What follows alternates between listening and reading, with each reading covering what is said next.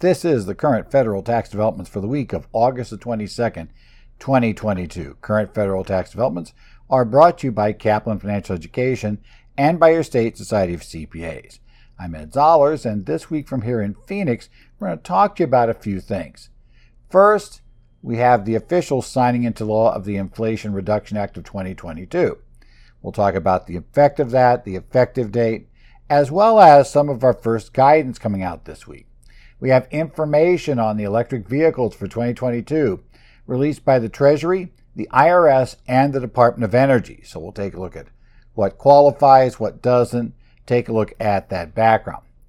We're also going to briefly discuss, because there's a little bit of confusion, it's a little messy here, the status of the plug in vehicle credit for the remainder of 2022, what changed and what didn't on August 16th, as well as what the upcoming changes are going to be for 2023. So if you have a client interested in electric vehicle credit, there's a lot of things, a lot of balls in the air right now that you need to be watching to see when the most appropriate time to come in might be. So we'll talk a little bit about that. Finally, we'll talk about the fact that the IRS released a sample written information security plan for tax professionals. We'll talk about why they're doing that, uh, why there's been a lot of concern about they didn't really have an example, so this gives you a draft plan to work with. We'll get a little bit of discussion about how all of that runs up. But let's talk about the Inflation Reduction Act of 2022. And as I noted last week, we knew it had been passed by the House and Senate, but we did not yet have a signature on the bill. As we discovered at the end of 2020, sometimes presidents change their mind, and then in that case, change their mind again, about signing a bill. So, to quote Yogi Berra, it's never over till it's over. Well, now it's over. The bill has been formally signed into law by the president. So that takes care of the last step necessary to bring the provisions of the Inflation Reduction Act of 2022 into the law. The date of enactment is August 16, 2022. Date of enactment's important lots of times in bills because certain things in the bills quite often when you read about them or you read the initial write-ups before there is a signature on the bill, you'll find out that certain things you'll be told are effective as of the date of enactment or for certain activities as of or after the date of enactment. So it's always important to realize what that date of enactment is. Quite often now, the summaries will go back and rewrite the date to say that it is August 16th instead of saying date of enactment anymore. But if you have an older one, you know, like you got to write up, for instance, Thomson Reuters, I subscribe to Checkpoint. Thomson Reuters put together a summary, you know, a quick summary of the Inflation Reduction Act of 2022 back on the 9th of August. Well, that one, pretty much we knew what that one told us. That was when it came to the Senate. But everything there says date of enactment because we didn't know for sure when the House would pass it. And we certainly didn't know once the House passed it when the president would sign the bill. The biggest impact in this bill, among things I think that will matter for most of your clients, that is tied to the date of enactment, is the requirement to have final assembly in the United States if you're buying a car or you're placing in service a car under the plug in vehicle credit for the rest of 2022. Generally, if the you did not have a binding contract to acquire the vehicle by October by August, I should say 15th, then you have to meet this assembled in final assembly in United in the North America, not United States, but North America. So if you have that, if they meet that North American requirement, then everything's fine. If not, well, your, you know, the credit doesn't work. Because of that, we actually very quickly on the 16th had some additional information come out. The United States Treasury on their webpage posted a document that gave us information on the credit. That information or that webpage is at home.treasury.gov slash news slash press dash releases JY0923. What that page looks like, we can go ahead and take a look at that on our screen. This is the basic document we've got here, and it just tells you what it really has is links to a couple of things. But this page links us to the two pieces of guidance we'll talk about here in a second that the IRS has released in this area, along with the Department of Energy's list of vehicles whose final assembly is in North America, and a link to the National Transportation Safety Administration's vehicle VIN uh, basically tool that allows you to confirm exactly where this particular vehicle was built. Because sometimes it turns out that car makers, believe it or not, have more than one plant and more than one plant that produces a particular model of vehicle. Obviously, if some of those are in North America and some of those aren't, well, if your vehicle came from a plant that's not in North America, now it's not going to work for this credit. So you have to verify with the VIN uh, on the VIN site hosted by the National Highway Transportation Safety Administration that your particular vehicle did have final assembly in the U.S. So that takes care of that one in that regard. Right? The, you know, it does point to the IRS data, which includes a web page with information. What the IRS has is a web page that on it has a lot of this information. We can go ahead and take a look here at the IRS's webpage on the broadcast version, and I'm going to, for those of you here on the broadcast, going to try to uh, make this a little bit bigger. If I didn't go the wrong page, it would help. Let me see if I can increase the size that we have here. So we've got it. And you'll see this page discusses the new final assembly requirement uh, as well, which tells us about that with the links to the Department of Energy site we'll visit here in a second, and the VIN decoder from the National Highway Transportation, National Highway Traffic Safety Administration. Also, we're going to talk about the transition rule. Mentioned that already. If you have a written binding contract, uh, you know you have a way to use the old rules, which would get you out of the final assembly requirement. So you could go ahead and you could get that BMW right, that qualified for the credit, but it was not being assembled in the U.S. So you could make that work, but only if you had your contracts in effect before August 16th. Uh, as discovered, if the ones between August 16th and December 31st, as we've mentioned, those vehicles are going to basically still be comply with the stuff to comply with the rules we had in place prior to this act which means that, you know, we have issues where Tesla and General Motors, their vehicles don't qualify because they went over the unit sales limitations. And we've now gone through the whole phase out period on them. But, you know, we'll have that in place. But with the final vehicle rule, you may also find that some of those that previously worked don't. So we don't add any vehicles here with the with this bill for the last part of 2022. We take some off the table. Next year is more complicated. We'll discuss that here in a second. We probably we will add some vehicles will now qualify that didn't. Some vehicles won't qualify that did. And other vehicles, we have a question as to whether enough battery components and critical minerals can be put together from the North American locations or areas where we have a free trade agreement in order to qualify those vehicles. That'll be an interesting issue. We also have on this IRS page a discussion of what is a future binding contract. Uh, you know, it basically is binding if it's enforceable under state law, does not limit damages to a specified amount. So it's not a binding contract, which is what's important here. If you have merely put down a refundable deposit, on that BMW electric vehicle, uh, you know, that's not going to count. It's not even going to count if you have forfeiture of the deposit. You had to have a contract in place that requires you to actually buy the vehicle, go through the purchase. So it's not just a reservation that you could back out of or a deposit you could be refunded or even a deposit you lose in the reservation structure. You have to be legally obligated.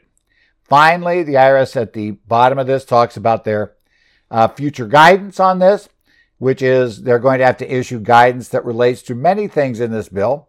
And, you know, they're telling you that they plan to post information over the next few months. Keep your eyes on it.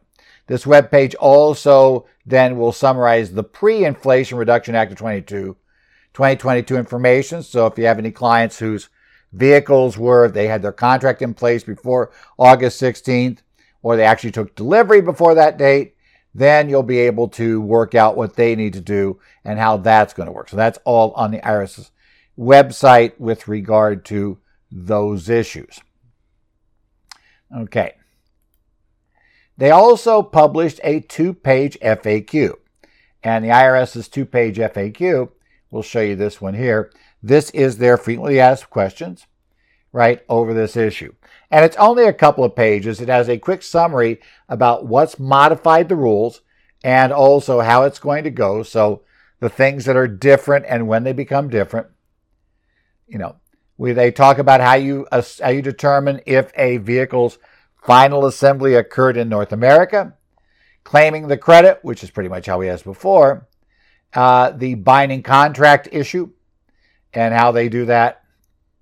And the other catch, as they note, the change if you take if you purchase and take possession by the end of 22, uh, but you purchase it after August 16th, the final assembly in North America rule is in effect.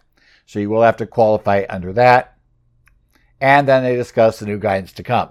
The two page one here is pretty useful if you have a confused client for a second. At least point them to the right paragraph there if they are considering doing it, because that's going to be the biggest single thing that's going to be coming on from all of this. Uh, you know, we have all of that going on. Whoops, there I go. Wrong thing. I clicked on this and now I lost it. So let me go ahead and try to get myself back up to the full screen version so you guys can actually see your slides as you're used to seeing them. I clicked on the clicked on the wrong thing. That's never good. So the Department of Energy now has now has released a list of vehicles with final assembly in North America. This is from the Alternative Fuels Data Center on the U.S. Department of Energy website. It was posted on August the 16th. It has a list of vehicles that qualify as having final assembly done in North America. At least some. As I said, very much is true in this case. We may have a plant in, you know, maybe two plants in the U.S., like Tesla has one in California in the Bay Area, also has one in Austin, but they also have assembly plants elsewhere in the world. At this point in time, assuming Tesla cars qualified, which they don't for 22, but let's say in 23 they're going to qualify, you still are going to have to determine that your car came, was produced in a U.S. plant, not one of the overseas plants, in order to qualify for the uh, credit. One warning, we'll take a look at this Department of Energy website here in just a second, but warning, it includes vehicles that don't qualify due to the sales cap. Now, it tells you that, but some people may go to that page, especially if you send clients there, and would just assume, oh, if a car is on this list, it qualifies. Well, no, it doesn't. It may not qualify at all. Here's the Department of Energy's page. It talks about this, you know, gives us a list of vehicles with final assembly in North America, and follows on then with a table, first listing the 22 model years, beginning with the Audi Q5, and even a Beamer that, you know, BM, two BMWs that meet it here. Now you'll note that if you look at this table, when we get to the Chevrolet Bolt, the EUV and the EV Chevrolet Bolt, you'll, in the note column, you'll see manufacturer sales cap met. Any vehicle in this table that says manufacturer sales cap met, it does not qualify for the credit for the rest of 22. Not because it is not assembled in the US or in North America. They are. The problem is the vehicle sales cap, which Tesla and GM have gone over, does not go away until January 1st of 23. So these cars, if they otherwise meet the requirements, in theory, on January 1st, 2023, they could qualify. So that would be something, as I said, like the Chevy Bolt, uh, the Hummer pickup and SUV, right? Looking at those things, the Tesla Model 3, Model S, Model X, Model Y, those all conceivably could be ones that meet the requirement. Again, we have a couple of other cars in there. But if your client right now has not did not have a binding contract to buy an electric vehicle, but wants their credit this year, you know, they're going to go out and try to get a credit on it. Well, they have to buy one of the cars in this list now and take delivery by the end of the year. that does not say manufacturer sales cap met. Finally, at the end of this page, the IRS sends, or the, I should say, they send you on to the National Highway Transport, Transport, Trans, National Highway Traffic Safety Administration website, which has the VIN page to a specific vehicle. That particular page, which you're linked to, is, you know, we'll take a look down here. You'll see the VIN decoder. You'll go out to that page. And this is what the VIN decoder looks like, right? Get that. You would, of course, go in there. And what you'll do is you'll go to the link. You'll enter the whole VIN into the VIN decoder. Click decode the VIN. And it will return for you, as it shows here, information including where the vehicle was assembled. As I noted, if you want a credit, that VIN has to come back as assembled in North America. Essentially, Canada, United States, or Mexico are where the vehicles can be assembled.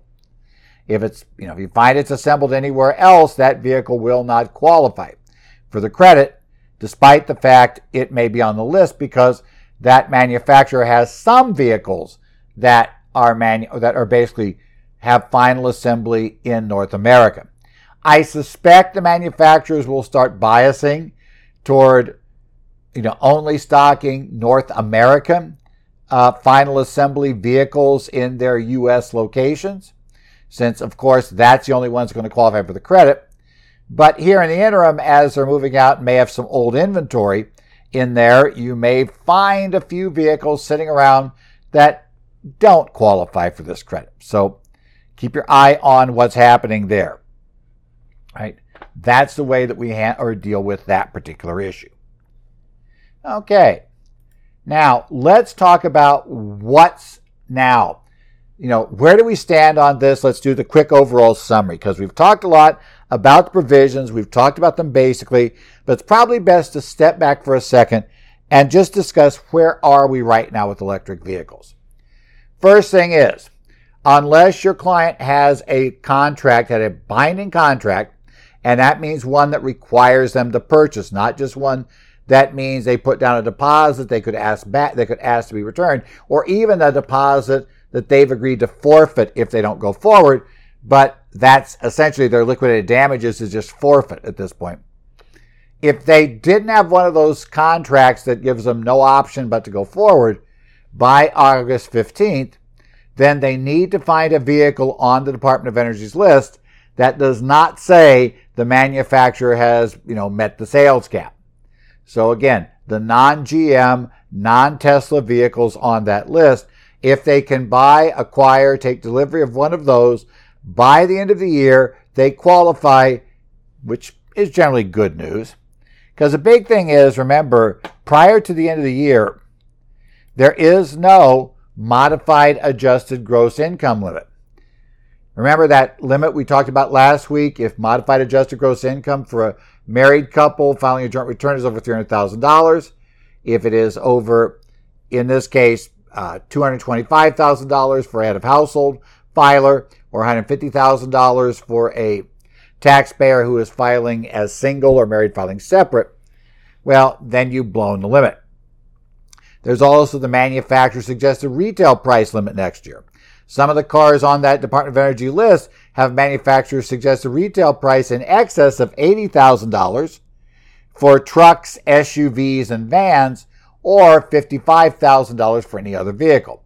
If it's over that limit, it doesn't qualify.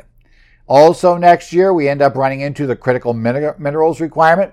That says that for a whole laundry list of minerals, there is a minimum percentage by value for that mineral that must in the that must be in the battery that's used to power the car that came from sources either in the United States or from a country the US has a free trade agreement with and also cannot come from certain blacklisted foreign entities. That or that one actually goes a little bit further down the line. We also have a battery component requirement.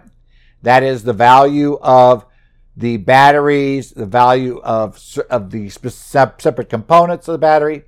If we add up the value of those components, major components of the battery, uh, at least a specified percentage of those must come from, again, the U.S. or a country that we have a free trade agreement with, and the similar problem about the fact that, you know, if it comes from a basically one of those blacklisted foreign entities, uh, that also will eventually blow it. So, you know, if those are going to block you next year, then you're trying to get the credit in for this year. However, there are some differences in 2023 that might enable you to claim a credit that you can't claim this year. The big one there is the cap on total unit sales goes away. So Tesla and GM vehicles may qualify. Now I say may because remember that table does not consider what the manufacturer suggested list price is going to be for all of those vehicles. It also doesn't tell us uh, whether or not, you know, what's the makeup of the batteries and whether they can meet the requirements to have their vehicles still qualify or if that's going to be a problem. Certainly, there are some people, at least some stories have suggested, that those could become significant problems to that'll serve as a cap on the number of vehicles that will qualify for this credit just because there's only so much of the materials that can be produced in a location that's okay per this credit. So we'll have to take a look at how that goes. 2023 also gives us the used vehicle credit. Now, that one, of course, is going to be, it's got to be at least two, the model year of the car must be two years less than the calendar year of the year in which you're attempting to file for the credit. So next year for 2023, that means you'll be looking at 2021 and earlier vehicles that qualified for the plug-in vehicle credit. If you buy them, then you'll be able to potentially qualify for an up to $4,000 credit. But remember, the modified adjusted gross income limits on that one are much lower. $150,000 for married filing joint, $125,000 for head of household, $75,000 for a single or married filing separate taxpayer. As well, the maximum you can pay for that vehicle is $25,000. And the individual claiming the credit cannot be eligible to have been claimed on someone else's return. That I am sure is to prevent parents from, you know, looking to subsidize the kids' car by transferring various items of income there, you know, so cheap tax comes in at zero tax using the credit. In essence, that's not going to work. The kid has to be able to support themselves. Now, interesting enough, there is no such similar rule for the new vehicle credit, nor even or for the business credit. Now, the commercial vehicle credit, this one is interesting for next year, but be careful here.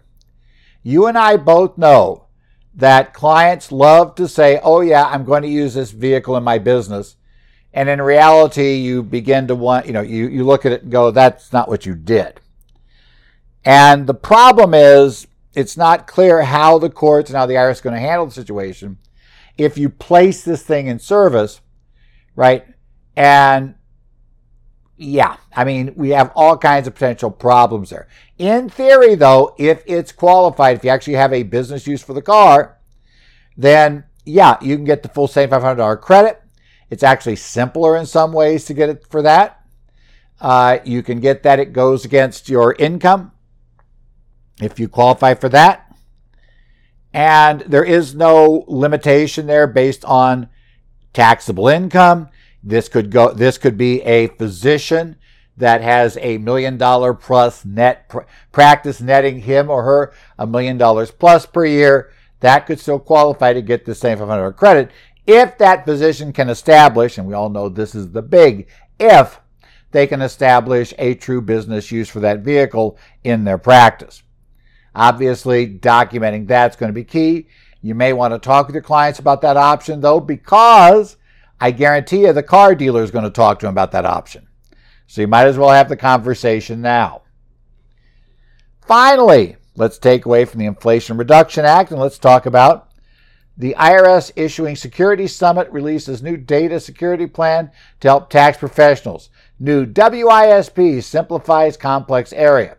This is IRS News Release IR 2022 147, issued on August the 9th. Now, this outlines the need for a security plan for any tax professionals. That's again, we've been told that. We know we're supposed to have one. But I have heard a lot of CPAs whine about the fact, well, do you have a sample one? You know, what am I supposed to? I don't understand. What do I do? What should be in there? So the IRS now has given us a sample plan, right? You can download it online, the written security plan or WISP. It is a 29 page document and sample plan. And if I go here, here is the plan. I can take it back to the start here. Now, this is a document creating a written information security plan for your tax accounting practice. But you'll notice in the table of contents a number of interesting things. First thing is you'll notice here on page 5, continuing on to page 13, there is a sample template. So basically, a sample security document that could be used. Now, obviously, it has sections you're supposed to customize for your practice. You don't want to just adopt what's there. Also, they have additional things to consider when creating your WISP, so they walk you through that.